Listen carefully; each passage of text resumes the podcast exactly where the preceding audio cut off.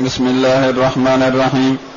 قال المؤلف رحمه الله تعالى فصل ويجوز أن يستأجر الأجير بطعامه وكسوته سواء جعل ذلك جميع الأجرة أو بعضها لأن النبي صلى الله عليه وسلم قال رحم الله أخي موسى عليه السلام أجر نفسه ثماني سنين على طعام بطنه وعفة فرجه رواه ابن ماجه.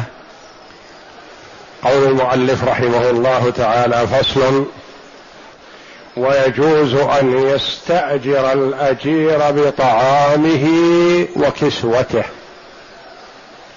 هذا في بيان الأجرة ونوع العمل وأن المرء قد يحتاج إلى أن يؤجر نفسه بأكله وشربه أو بأكله وكسوته. والأكل وما يؤكل ما يتحدد بالضبط وإنما يعفى عن شيء من الجهالة إذا كانت يسيرة. ومن المعلوم أن أكل الأجير يختلف من شخص لشخص. فقد يأكل كثيرا وقد يقنعه اليسير. وكذلك الكسوة. وكذلك رضاع الطفل الصغير من الظئر مثلا. الظئر المرضعة يستأجرها أبو الرضيع بأن ترضع ولده الشهر بكذا أو السنة بكذا ونحو ذلك وما يأخذه ويستهلكه الرضيع من اللبن يختلف ولا ينضبط لكن عفي عنه عن شيء من الجهالة اليسيرة للحاجة إلى ذلك. نعم. يقول عليه الصلاة والسلام رحم الله أخي موسى. قل عليه الصلاة والسلام أخي فالأنبياء عليهم الصلاة والسلام إخوة. يقول نحن أولاد علات. يعني أولاد رجل واحد له نساء متعددة. هؤلاء أولاد العلات. يعني أبوهم واحد وأمهاتهم متفرقة. فالأب الذي هو الأصل والشريعة والذي هو الأصل أصل الدعوة وهو توحيد الله جل وعلا. كلهم على أصل واحد. والشرائع مختلفة متفاوتة كاختلاف الأمهات. أجر نفسه ثمان سنين على طعام بطنه وعفة فرجه. يعني مأكله ومنكحه. زوجه شعيب ابنته على أن يكون مهرها أن يكون موسى أجيرا لشعيب ثمان سنين. قال وإن أتممت عشرا فمن عندك. يعني الواجب ثمان سنين. فإن زدت سنتين مع الثمان فحسن. فهذا راجع إليك. فإن أتممت عشرا فمن عندك. أجر ثمان سنين على طعام بطنه يعني مأكله وعفة فرجه يعني زوجه لأنه تزوج ابنة شعيب. رواه ابن ماجه نعم. ولأن العادة جارية به من غير نكير فأشبه الإجماع. ولأن العادة جارية به من غير نكير يعني ما أحد أنكر. من العلماء على من فعل ذلك. وكان إلى عهد قريب أدركناهم مثلا يشتغل معه ستة أشهر سنة بالأكل فقط أن يحصل على أكل. حينما يكون جوع وحاجة ماسة يؤجر نفسه بأكله. وإذا اشتهر الشيء بين المسلمين ولم ينكره منكر من العلماء اعتبر بمثابة الإجماع يعني أنهم أقروا هذا لو كان ما يجوز لأنكره بعض العلماء رحمهم الله. فإن قدر الطعام والكسوة فحسن وإن أطلق جاز. فإن قدر الطعام والكسوة يعني قدره قال غدا وعشاء. أو غدا وعشاء وفطور أو وجبة باليوم أو نحو ذلك فهذا حسن حتى لا يحصل خلاف. وإن لم يقدره يرجع فيه إلى العرف إلى عرف أهل البلد وأهل هذه الحرفة والعملية حسب نوع الحرفة. إن كانت الحرفة شاقة فهو يحتاج إلى أكل أكثر وإن كانت الحرفة خفيفة وبسيطة فأكله أقل. وإن أطلق جاز ويرجع في القوت إلى الإطعام في الكفارة. يعني إذا اختلفوا يرجع إلى الإطعام في الكفارة كما قال الله جل وعلا فإطعام عشرة مساكين. وكان أنس بن مالك رضي الله عنه لما كبر وعجز عن صيام رمضان في السنتين الأخيرتين من عمره لأن عمره تجاوز المئة رضي الله عنه. فكان إذا دخل رمضان جمع ثلاثين مسكينا وأطعمهم طعاما يشبعهم وأفطر رضي الله عنه سائر الشهر. فالإطعام إذا اختلفوا فيه لأن الناس تختلف آه، رغبتهم في الطعام وعدم الرغبة يختلفون في هذا فيرجع فيه إلى كفارة الصيام الكفارة بدل الصيام وبدل الوقاع في نهار رمضان ونحو ذلك من الأمور التي فيها كفارة يرجع إلى الكفارة والكفارة هي نصف الصاع من قوت البلد يعني لليوم. لليوم الكامل نصف الصاع من قوت البلد. نعم. ويرجع في القوت إلى الإطعام في الكفارة وفي الملبوس إلى أقل ملبوس مثله. وفي الملبوس إلى أقل ملبوس مثله. إذا أجره يشتغل عنده بطعامه وكسوته. قد يقول العامل مثلا أريد في كل شهرين كسوة. ويقول رب العمل لا أعطيك في السنة كسوة واحدة. فيرجع إلى العرف. والعرف يختلف من غني إلى فقير. فمثله هو كيف يكتسي في ستة الأشهر كسوة أو في ثمانية الأشهر كسوة؟ وهل له كسوة في الصيف وكسوة في الشتاء أو لا؟ يرجع فيه إلى العرف في كسوة مثله. بعض الناس مثلا كسوته لباسه العادي بألف ريال وبخمسة آلاف ريال ومن الناس من يكتسي بعشرة ريالات. فينظر إلى مثل مستواه ويعطى بقدر كسوته. نعم. ولأن, ولأن لذلك عرفا في الشرع فحمل الإطلاق عليه. لأن ولأن في ذلك عرف يعني يتعارف الناس على الكسوة. معروف عندهم هذا كسوته مثلا تقدر بكذا وهذا بكذا فيرجع فيه إلى العرف. والشرع في كثير من الأحيان يرجع إلى عرف الناس وإلى ما تعارف عليه أهل الصنعة هذا وأهل الحرفة هذا. فمثلا في الخلافات التجارية يرجعون إلى التجار في الخلافات البنائية مثلا يرجعون إلى البنائين وهكذا فالعرف له دخل في الشرع إذا لم يصادم دليلا شرعيا. فلا يجوز أن يقدم العرف على الشرع وإنما إذا لم يوجد في الشرع ما يناقض هذا العرف فيؤخذ به. فصل وإذا استوفى المنفعة استقرت الأجرة لأنه قبض المعقود عليه فاستقر بدله كما لو قبض المبيع. هذا الفصل في متى تلزم الأجرة؟ متى تستقر؟ متى تثبت الأجرة على المستأجر؟ أحيانا يستأجر وتلزمه الأجرة وأحيانا يستأجر ولا تلزمه الأجرة لسبب من الأسباب. متى تلزم؟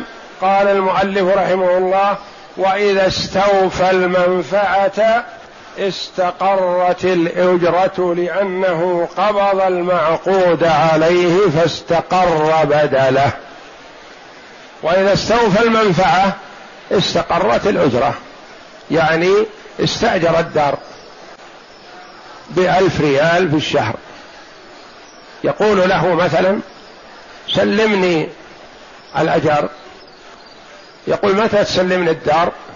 يقول إن شاء الله بعد خمسة أيام. نقول تسليم الأجرة عند استلام المنفعة. ما يلزم قبل. لأنه مثل ما يسلم المبيع عند تسليم الثمن يسلم الثمن عند تسليم المبيع تسلم الأجرة عند استلام المنفعة يعني إذا استلمها. وإذا استوفى المنفعة استقرت الأجرة. متى تستقر؟ ويلزم ويجوز المطالبة بها إذا استلم العين المؤجرة وبدأ الانتفاع بها. لأنه قبض المعقود عليه. ما هو المعقود عليه؟ المنفعة العين المؤجرة. فاستقر بدله ما هو البدل الذي هو الأجرة. كما لو قبض المبيع. اشترى مثلا شاة بمائة ريال. يقول سلمني المئة من أجل أحضر لك الشاة. يقول لا. سلمني الشاة من أجل أن أسلمك المئة.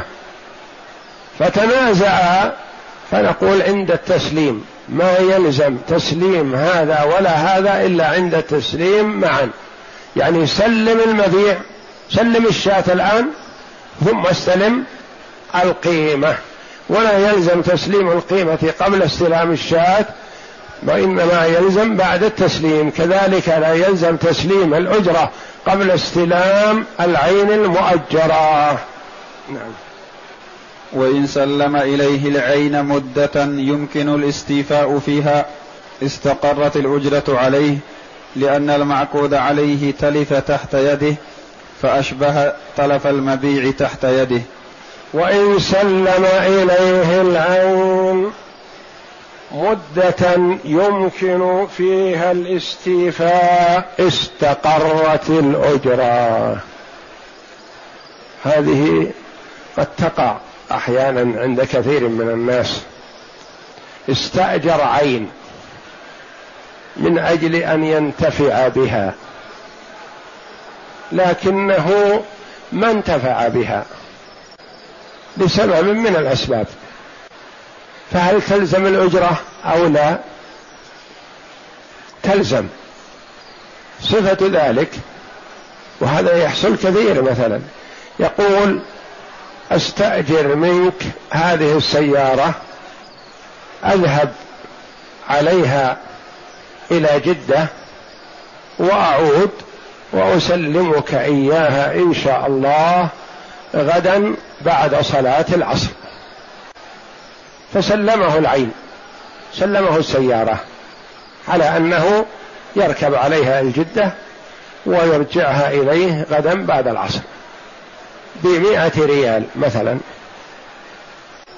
بعد صلاة العصر ذهب صاحب السيارة إلى المستأجر وقال سلمني سيارتي وسلم الأجرة. أو استلم الأجرة من قبل ما يهم. قال أنا أخذت منك السيارة من أجل أذهب إلى جدة لكنه وجد عندي مريض فأشغلني والسيارة منذ أخذتها منك وهي واقفة أمام الباب. ما ذهبت إلى جدة ولا حركتها من مكانها هل تلزم الأجرة في هذه الحال أو لا؟ ممكن استيفاء. المنفعة. لكن حصل عدم الاستيفاء من أمر بشيء من قبله هو من قبل المستأجر. استأجر دكانا مثلا بعينه ليجلب فيه بضاعة وقت الموسم. فاستلم الدكان وأقفله. وذهب إلى المنطقة الشرقية من أجل إحضار البضاعة. فتأخر هناك ولم يستفد من الدكان والدكان مغلق. فجاء صاحب الدكان في عشرين ذي الحجة يريد استلام الدكان وإذا هو على حالة وإذا الرجل واقف بالباب حاضر. قال أنا منذ استلمته منك تلك الساعة ما فتحته لأني ذهبت إلى المنطقة الشرقية لإحضار بضاعة وتأخرت وما جئت إلى مكة إلا أمس. فما استفدت من الدكان يا أخي؟ وأنا استأجرته منك بمائة ألف. فهل يستحق هذه الأجرة؟ ذاك استأجره بمائة ريال وهذا استأجر الدكان بمائة ألف وكل واحد منهم استفاد من الشيء. هل تلزم الأجرة؟ نعم تلزم لأنه استأجره. وقدر على الانتفاع به وفرط هو. وكان الإهمال في الانتفاع من قبله هو. استأجر بيتا ليسكنه. واتفقوا على الأجرة. فحينما ذهب إلى أهله لينقلهم إلى هذا المكان رفضوا. وبقي البيت مغلق. سنة. وجاء يريد استلام البيت والأجرة إن كان بقي منها شيء. قال يا أخي أنا ما استفدت من البيت ولا سكنت فيه. فما يصح أن تستلم مني الأجرة كاملة؟ لأني ما استفدت من البيت. وذاك يقول أنا ما استفدت من السيارة. والآخر يقول أنا ما استفدت من الدكان. أقول وهل منعتك؟ الدكان بيدك والسيارة بيدك والبيت سلمتك إياه. فأنت الذي فرطت يا أخي وضيعت المنفعة الخاصة بك. ضيعتها. وأنا سلمتك وما أجرت البيت لو كان بيدي لأجرته لغيرك لكن هو بيدك أنت. فتلزمه الأجرة في هذه الأحوال كلها.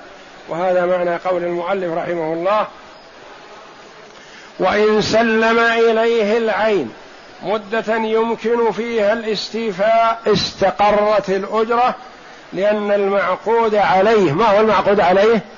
المنفعة. لأنه قد يوهم أن المعقود عليه البيت أو السيارة لا. المعقود عليه المنفعة ويقول تلفت ما تلف البيت ولا تلفت السيارة. لأن المعقود تلف تحت يده فأشبه تلف المبيع تحت يده. باع عليه سيارة واستلمها فلما ذهب بها أوقفها عند الباب فأتاها جاهل بالقيادة وصدمها بسيارته وهي واقفة بالباب. يرجع إلى البائع ويقول يا أخي السيارة اللي اشترت منك صدمت وتلفت؟ لا تلفت بيدك فهي في ملكك. كذلك المنفعة منفعة التأجير بيدك. انتفعت بها أو لم تنتفع أنا سلمتك إياها. فالمنفعة تلفت تحت يدك وهي والبضاعة مستلمة بيديك وهذه كثيرا ما تحصل. لأن المعقود عليه نفهم أن المعقود عليه ليس البيت والسيارة والدكان وإنما المعقود عليه هو المنفعة. هو عقد على أنه يضع في هذا الدكان بضاعة وقت الموسم ويأمل أن يكسب فيها ملايين الريالات بإذن الله ولهذا الأجرة مئة ألف أو أكثر. لكنه أغلق الدكان وما استفاد منه فهو الذي ضيع المنفعة. تلف تحت يده فأشبه تلف المبيع تحت يده يعني يد المشتري. المبيع إذا تلف تحت يد المشتري يرجع على البايع؟ لا. نعم. وإن عرض عليه العين ومضت مدة ومضت مدة يمكن الاستيفاء فيها استقرت الأجرة لأن المنافع تلفت باختياره كذلك إذا خلى بينه وبين العين المؤجرة ولو لم يستلمها استلام كلي. يعني قال هذه هذه السيارة خذها متى شئت. هذه هذا الدكان مثلا مفتوح. هذا كذا يعني ما سلمه تسليم مثلا سلم مفتاح أو فتح له الباب أو نحو ذلك. قال هذه السيارة في الكراج متى ما أردت؟ قال أريد مثلا آتي بعد صلاة العشاء وأستلم السيارة وأذهب عليها إلى جدة وأعود بعد صلاة العصر إن شاء الله أردها في مكانها. فتركها وما أخذها بعد صلاة العشاء مع إنه موجودة ومخلم بينه وبينها. فتلزم الأجرة. يقول يا أخي أنا تركت السيارة في المحل هذا لأني أجرتها لك. ولو لم أجرها عليك لاجرتها على غيرك. ما يمكن أخليها أحرم من أجرتها. فأنت يا أخي أنت الذي ضيعت المنفعة على نفسك. يعني عرض عليه وخلى بينه وبينها فلم ينتفع بها. لزمته الأجرة المتفق عليها. نعم. لأن المنافع تلفت باختياره فاشبه تلف المبيع بعد عرضه على المشتري. نعم. وإن كان العقد على عمل في الذمة لم تستقر الأجرة إلا باستيفاء العمل لأن وإن كان العقد على عمل في الذمة لم تستقر الإجرة إلا باستيفاء العمل. عمل في الذمة الأجرة على عمل في الذمة. يقول ابن لي جدار طوله كذا وكذا في مدة شهر. مضى أكثر الشهر ما عمل شيء. ثم جاء في آخر الشهر وعمل شيء يسير من الجدار. يقول أعطني الأجرة كاملة لأني عملت شيء وقد مضت المدة التي اتفقت أنا وإياك على أني أسلمك الجدار كامل لكن ما تمكنت. أعطني الأجرة. هل تلزم الأجرة؟ لا. يقول حتى تسلمني العمل. عمل في الذمة. عمل في الذمة. ليس عمل شيء عين مثل الدكان أو مثل السيارة أو مثل البيت هذا شيء معين. لكن عمل في الذمة يقول احفر لي بير. في مدة أقصاها عشرة أيام بألف ريال. فبدأ بالحفر كمل عشرة أيام ما كمل الحفر. هل تلزم الأجرة؟ يقول لا يا أخي حتى تكمل العمل هذا الذي في الذمة. لأن هذا العمل في ذمتك وليس عمل عين معينة. عمل في الذمة. نعم. وإن كان العقد على عمل في الذمة لم تستقر الأجرة إلا باستيفاء العمل لأنه عقد على ما في الذمة فلم يستقر عوضه ببذل التسليم كالمسلم فيه. لأن هذه الأشياء ما تلزم فيها الأجرة إلا بتمام العمل لأنه ما يدري هل يتم أو لا يتم. فلا بد من إتمام العمل فتستقر الأجرة. وإلا قد يعطيه الأجرة ولا يتم العمل. فينشأ الخلاف والإشكال بينهم والاستمرار في الخلاف والمرافعات. فيقول إذا أتممت العمل في الذمة بخلاف العمل اليومي فالعمل اليومي كما قال عليه الصلاة والسلام أعطوا الأجير أجره قبل أن يجف عرقه. لكن إذا لم يكن عمل باليوم يعني قال تبني لي هذا الجدار تبني هذا البيت تبني كذا فإذا بنيته أعطيتك كذا. فمضت المدة المتفق عليها تلزم الأجرة أو تلزم أجرة البناء؟ لا حتى يتم العمل هذا فيستحق أجرته. نعم. وإن كان العقد فاسدا لم يستقر ببذل التسليم كما لا يستقر ببذل المبيع. وإن كان العقد فاسدا لم يستقر ببذل التسليم.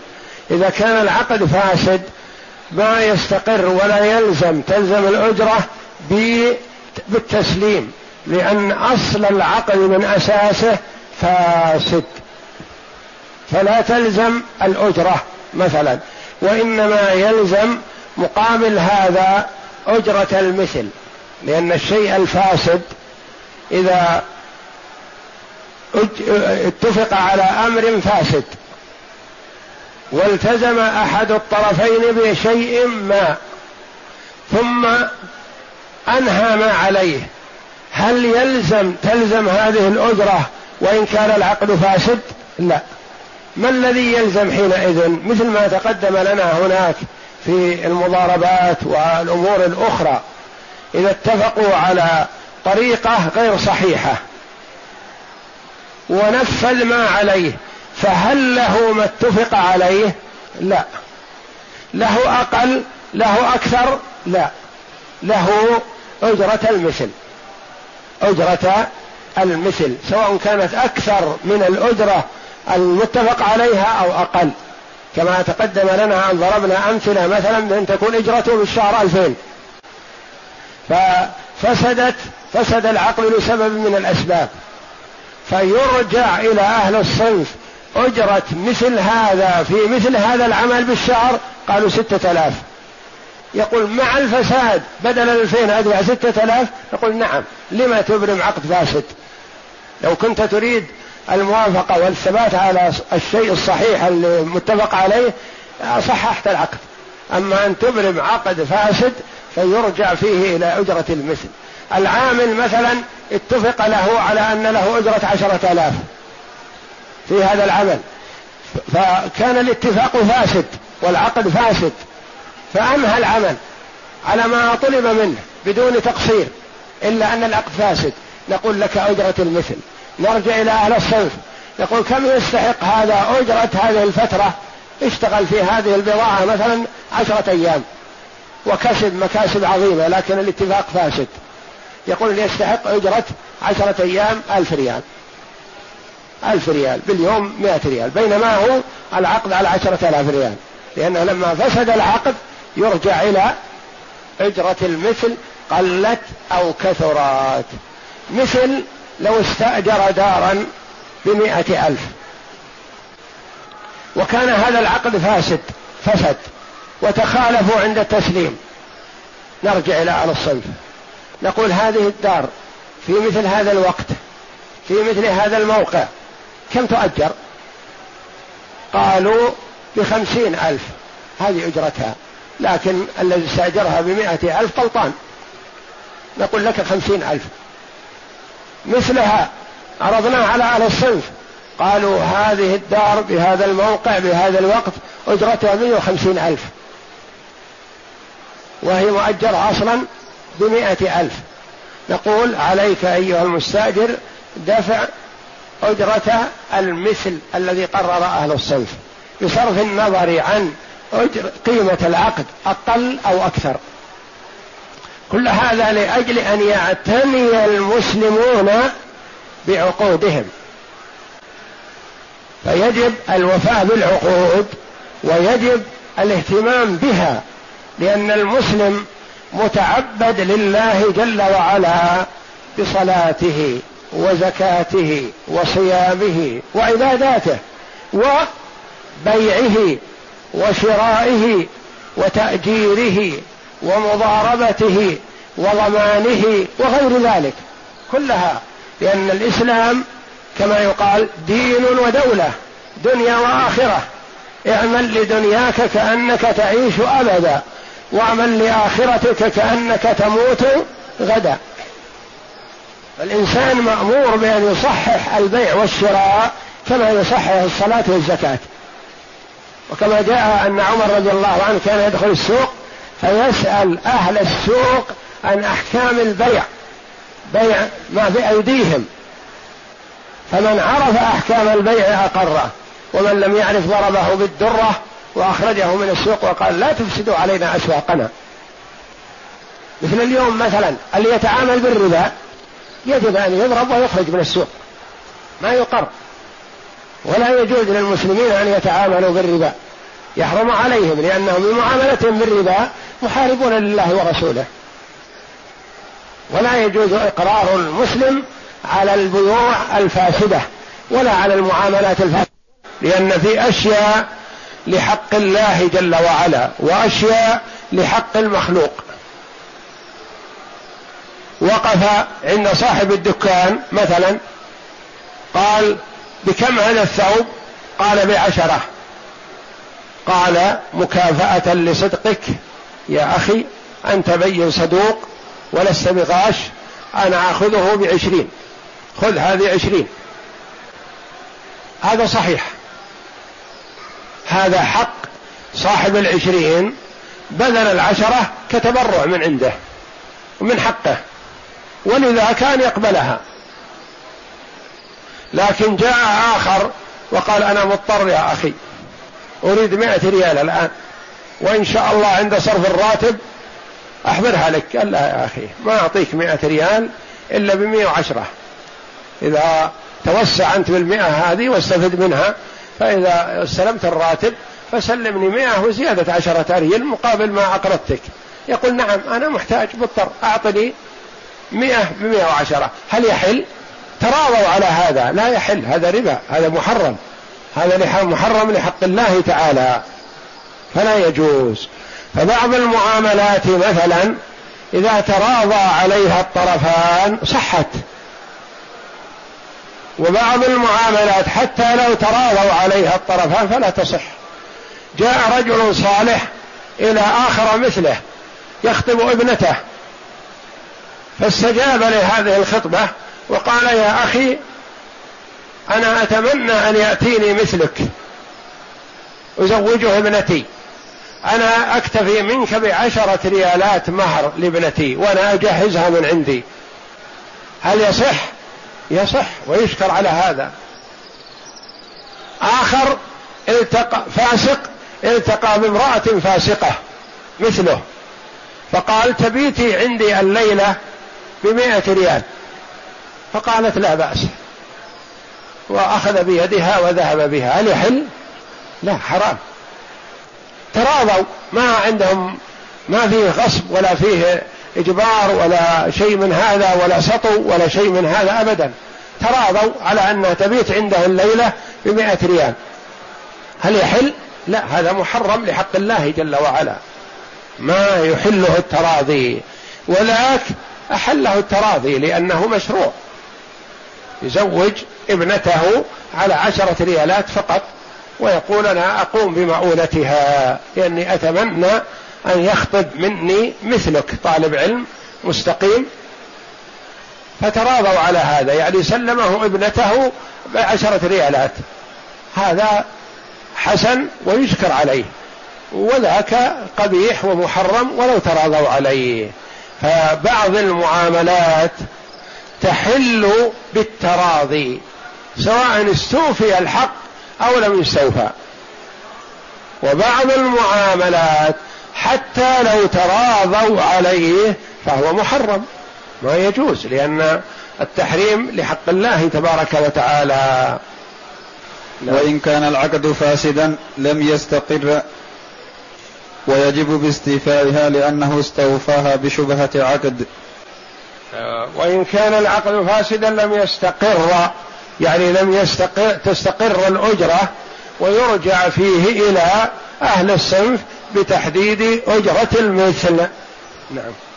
وإن قبض العين ومضت مدة يمكن استيفاء المنفعة فيها ففيه روايتان. وإن قبض العين ومضت مدة يمكن استيفاء المنفعة فيها ففيها روايتان إحداهما لا يجب شيء لأنه عقد فاسد. هذا في حال فساد العقد. ما هو بحال مخالفة لتلك المسألة لأن هذه تقدمت لنا إذا قبض العين ومضت المدة لزمت الأجرة. لكن إذا قبض العين بعقد فاسد ومضت المدة فهل تلزم أجرة المثل أو لا؟ قال مثلا أستأجر منك هذه السيارة بقارورة خمر أحضرها لك. استأجرها أربعة وعشرين ساعة بقارورة خمر. ثم إنه استأجرها يعني أخذ السيارة وضعها في مكانها ما استفاد منها. تمت المدة في وقت يمكن استيفاء المنفعة من هذه السيارة. جاء إليه قال أعطني قارورة الخمر وأعطني سيارتي. يقول أما سيارتك فأنا ما حركت عن مكانه. ما أخذتها. وقارورة الخمر مثلا هل تلزم أو لا تلزم؟ تنازعوا رجعوا إلى القاضي أبطل القاضي استئجار السيارة بخمر. بطل. بقي موضوع هل يلزم بأجرة السيارة أجرة المثل مثل ما ألزمنا ذاك مئة ريال أو لا؟ قال فيه قولان فيه روايتان. هذا إذا عند فساد الأجرة. أما إذا صحت الأجرة فهي كما تقدمت لأنه قد يتوهم بعضنا أن هذه مثل تلك وفيها روايتان. لا هذيك في صحة العقد والعقد صحيح. وأخذ مفتاح السيارة وأوقفها عند بابه على نية أنه بعد صلاة العشاء يذهب إلى جدة ويعود بعد العصر باكر. لكنه ما حرك السيارة بمكانها أنا قلت تلزم الأجرة. الثانية أخذ مثلها إلا أن الأجرة فاسدة العقد فاسد لأن الاستئجار على قارورة خمر. وهذا فاسد. والرجل ما حرك السيارة. هل تلزم قارورة الخمر؟ هذا لا إشكال فيه أنها لا تلزم وهذا باطل. لكن هل يلزم قيمة أجرة السيارة مثل هذه السيارة؟ هل يلزم أن يسلموا خمسين ريال أو مائة ريال أجرة المثل؟ هذا محل الخلاف. فيه روايتان. إحداهما. لا يجب شيء لأن أصل العقد فاسد والمنفعة ما حصلت فما يستحق شيئا. لأن عقده فاسد على منفعة لم يستوفئ فلم يجب فيه العوض.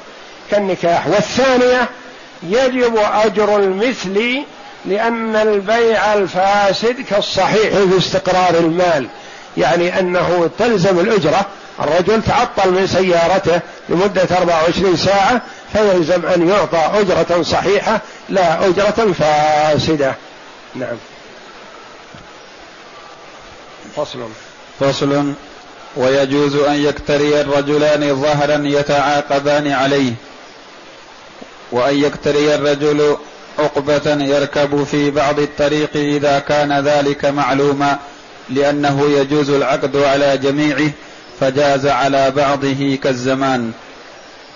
فإن كان. فإن كان في الطريق فيه عادة في الركوب والنزول جاز العقد مطلقا وحمل على العاق على العادة كالنقد في البيع. وإن لم يكن فيه عادة اشترط بيان ما يركب لأنه غير معلوم فوجب بيانه كالثمن. اشترط بيان ما يركب. اشترط بيان ما يركب لأنه غير معلوم فوجب بيانه كالثمن. نعم. يجوز أن يكتري الرجلان ظهرا يتعاقبان عليه. مثلا زيد وعمر اتفقوا في المحطة على استئجار بعير. البعير ما يركب عليه إلا واحد أو حمار. فاستأجر الاثنان هذه الدابة يركبان عليها بالعقبة يعني بالتعاقب. صح. ما نقول نتدخل بينهم نقول تعالوا لازم كم تركب وكم تنزل. اتفقوا على أنهم يستأجرون هذا البعير يتعاقبون عليه. نقول هذا صحيح. ولا إشكال فيه. ما داموا متفقين فهم اتفقوا على هذا وهذا شيء راجع إليهم. الأمر الثاني اللي محل فيه إشكال.